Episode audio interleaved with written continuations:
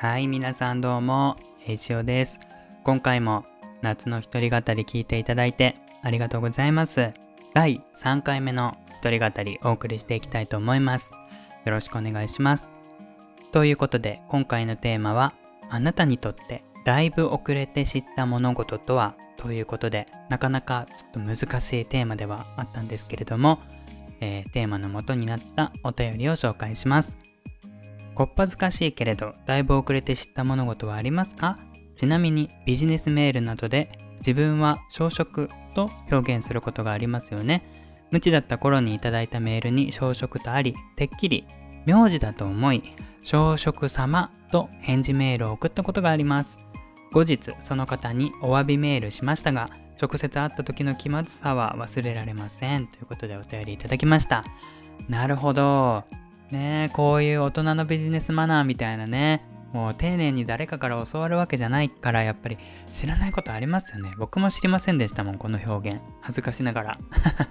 それこそだいぶ遅れて今知りましたよって感じなんですけれども、はい。今知った人がここにいるので大丈夫ですよ。はい。ということで、僕自身何かこう、だいぶ遅れて知ったことって何かないかなと思って思い返してみたんですが、なかなかこれがね、急にというか、あの、思い出そうとすると思い出せなくって、たくさんたくさんあるはずなんだけど、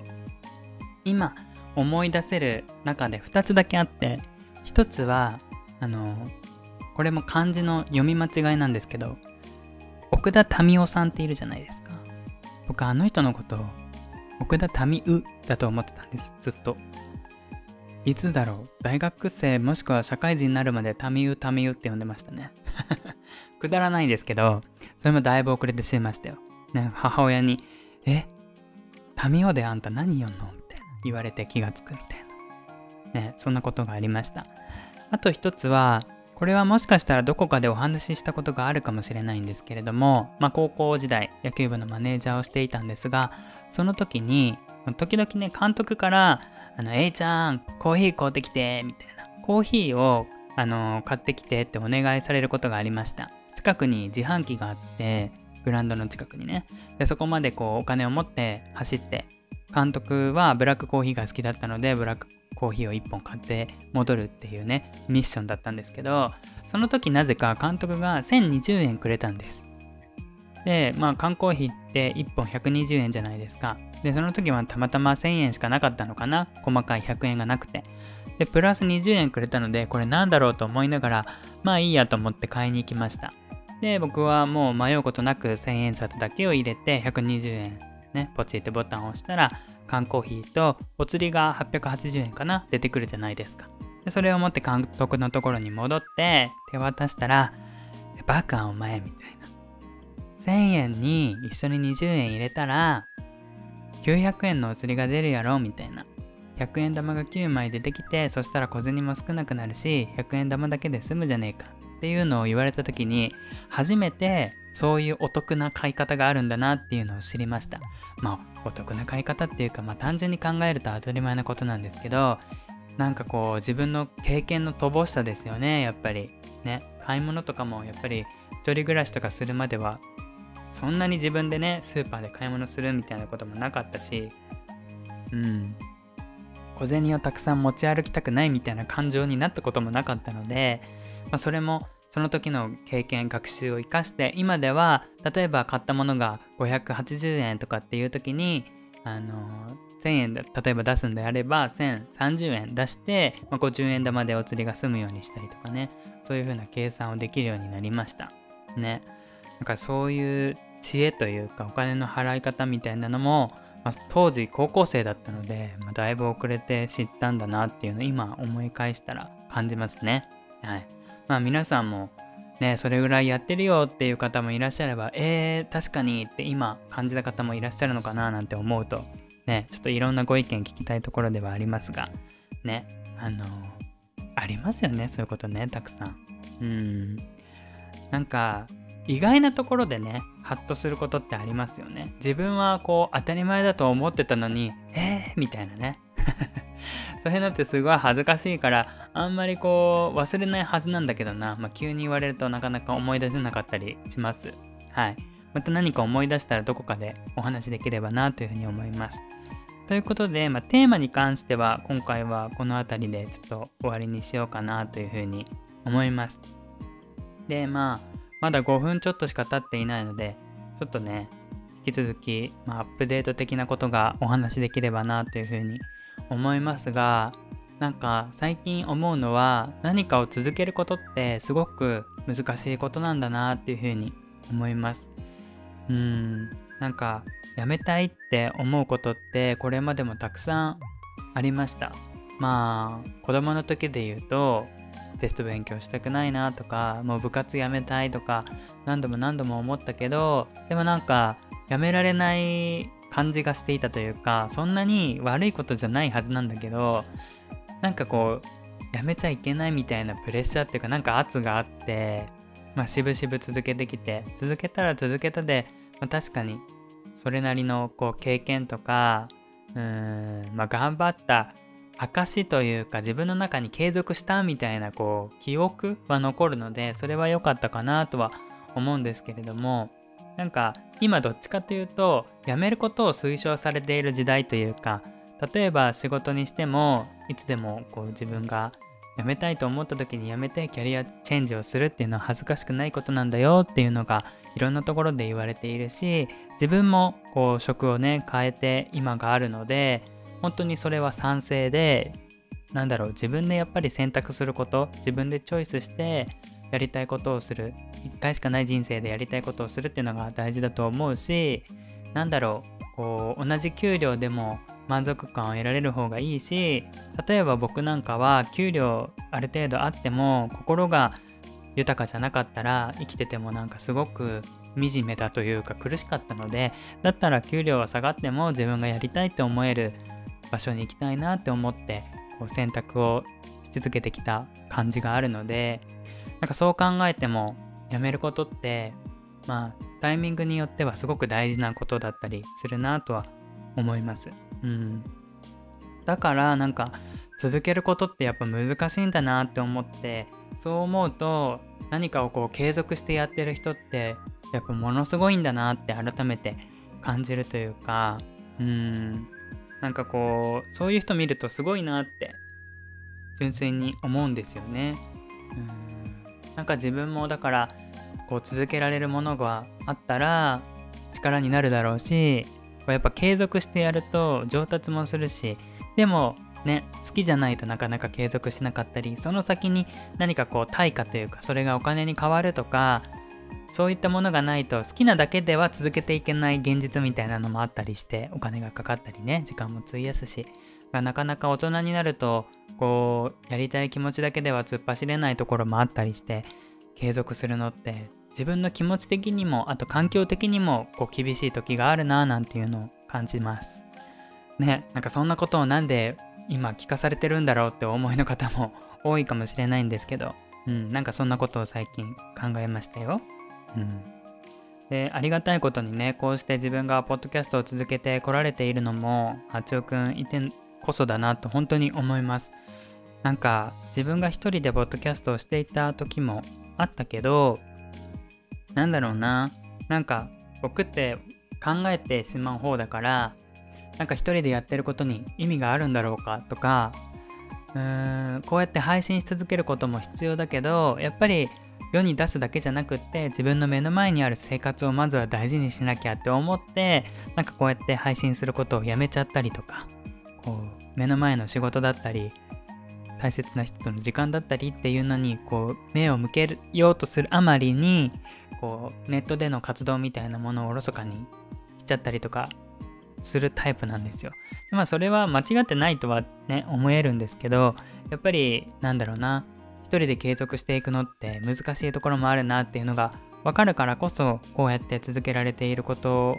が皆さんのおかげでもあり本当にあちおくんがいてこそのこのなんだろう1年と数ヶ月なんだなっていうふうに思います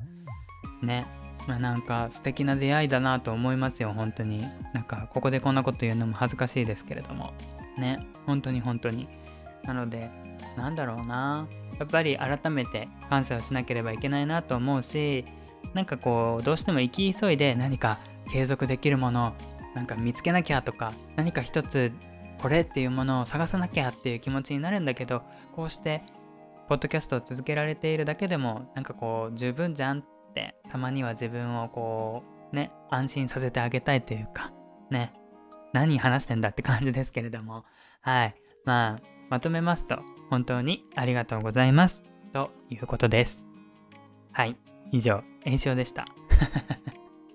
なんちゅう終わり方やっていう感じですけれども。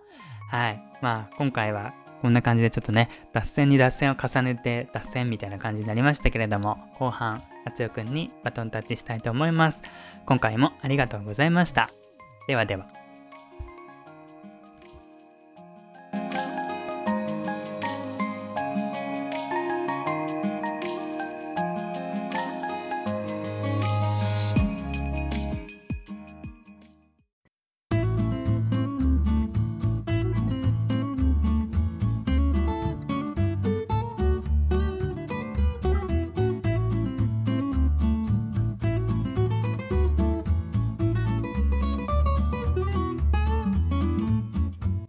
だいぶ遅れて知ったことということでお便りありがとうございます。いくつかね、考えてみたんですが、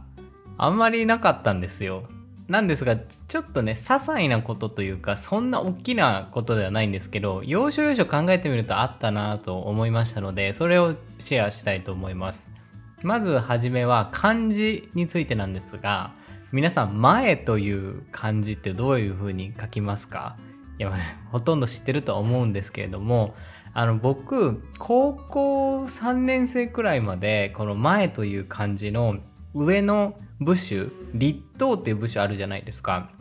あれを突き出して書いてたんですよ。でも、あの上の横棒があって、2本上からぴょんぴょんって出てくるやつあるじゃないですか、立冬って。あれってさ、あれですよね。直線のラインを超えないじゃないですか。でも僕ず、あれがずっと超えると思っていて、ずっとそう書いてたんですよ。で、なんだろうな、ギリギリ超えてるか超えないかくらいのちょっと字が汚いんで、そういう感じでいつも書いてて、高校3年生まで誰からも注意されることがなかったんですけど、高校3年生の時のなんか作文かエッセイか書いた時に、なんか先生に、え、なんかこれ出てない？みたいな。前って普通出ないよね。もうちょっと綺麗に字書いてよって言われた時に、あ、出ないんだと思って、その時初めて、あの、立冬で合ってますかね、部首。あれが出ないということを知ったという、まあ、だいぶ遅れて知ったことですね、これが一つ。で、もう一つは、僕はあの、左と耳の、耳？左とは、左と右か。左と耳ってやばいですね。左と右の概念っていうのが頭の中になくて、瞬時にこう判断できないんですよ。で、これってなんか左右網って言われてるらしいんですけれども、僕もまあそれに当たるんですね。で、左右網のきっかけっていうのはなんかこう、右と左をこう知るっていうその成長過程で、まあちょっとあべこべに覚えちゃったりだとか、その変に覚えてしまったものが修正されないまま定着すると、なんかあれどっちがどっちなんだろうっていうのがあって、そこから来るとも言われてるんですね。で、堺雅人さんとかも左右網だみたいなことがなんかいくつか書かれてたので、まあ、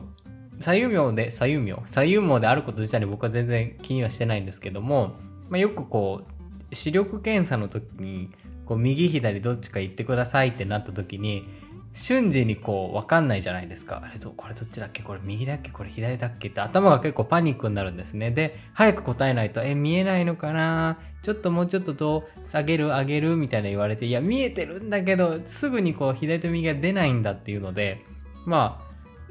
ずっと右と左の判断、みんななんでそんなに早くつくんだろうっていうのを視力検査の時にこう、ずっと思ってたんですけど、なんか最近っていうか大人になってからですかね、大学生になってから、みんな瞬時にできるから、ふっと聞いたことがあるんですよね。なんでそんなに左と右すぐ区別できんのって聞いたら、え？だって明らかじゃんみたいなこと言われたことがあったんですよ。で、あ、そっか、みんなこれはできてるものなんだということで、僕はこの左右網であることにも、まあ、その時気づきましたし、みんな右と左を瞬時に判断できてるんだっていうことも、こう、その時初めて知ったっていう、だいぶ遅れて知ったことの一つですね。うん。結構多分リスナーさんの中にもいらっしゃるんじゃないかなとも思うんですよ。でよくこの左右網ってなんか空間認識能力が低いとなるとかって言うんですけど僕はそれ間違ってると思うんですよ僕地図めちゃめちゃ読めるタイプですし一度通った道っていうのは絶対に忘れないくらい自信があるくらい道にも迷わないのでなんかよく左右網の人は空間認識力がないとかっていうの書いてあるんですけどそれは僕の中ではないと思ってますっていう全力でちょっとそこだけ肯定してみました。でもう一つはうーんとなんか家族内で使われてる専門の言葉って多分皆さんあると思うんですよ。例えばその家族の中だけで呼んでる相性みたいな。例えばその虫の名前とかねいろいろあると思うんですけど僕の家族もありまして一つがミミコっていうミミコちゃんっていうのがあるんですけど 何だと思いますか？僕はこれは大学生になるまでずっとそうだと思ってましたっていう話なんですけどミミコちゃんはあの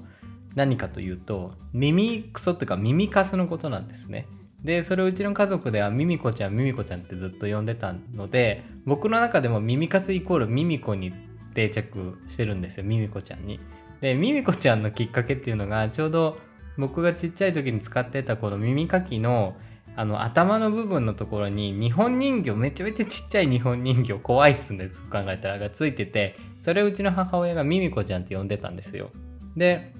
僕たち3人兄弟耳掃除が嫌いだったので母親がミミコちゃんが待ってるよみたいなのでもう勝手に命名してなおかつこう耳クソっていうとちょっと響きが悪いので母親がミミコちゃんって呼び始めてからまあ僕たちはあミミコちゃんタイムか？みたいになってミミコちゃんどうぞミミコちゃんやってくれみたいな感じでこうずっとやってたのでもう耳かすイコールミミコに定着してたまに今でも出るんですよ。えミミコ掘るみたいな。ミミコ掘るってやばいですよね。こう耳掃除するって意味で言っちゃうんですけどそれでまあ最近までというか今でも使っちゃうのでまあ大学になってからですねミミコちゃんはそういう名詞は存在しないんだということに気づいたのが大学生であとは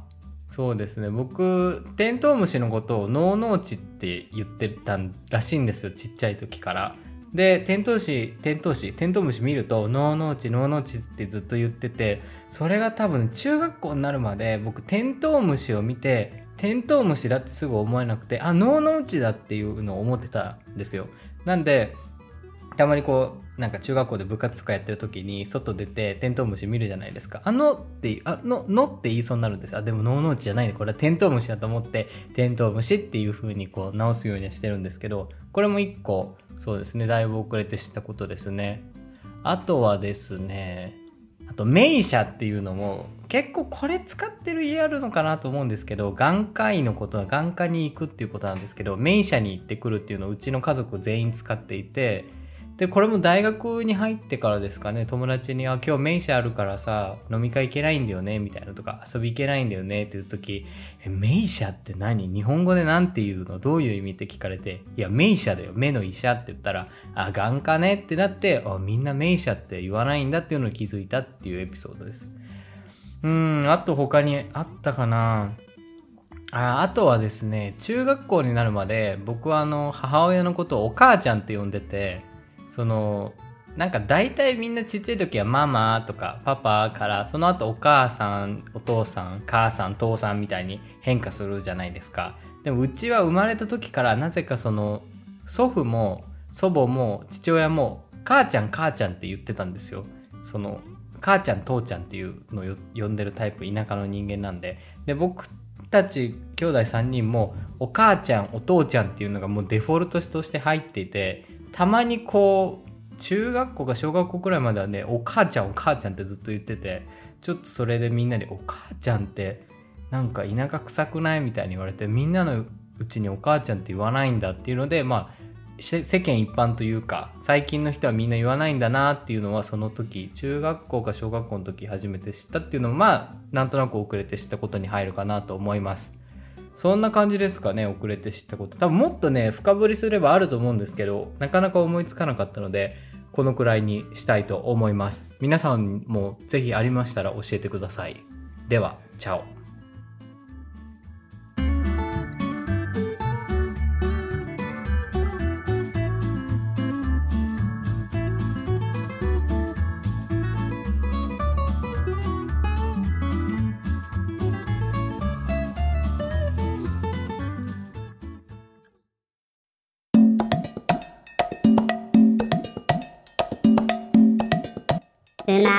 は皆さんからのお便りをお待ちしている。うまくてまずいアットマーク Gmail.com からお寄せください。うままずポストからも送れます。みんな水分取るんだよ。ここはここだ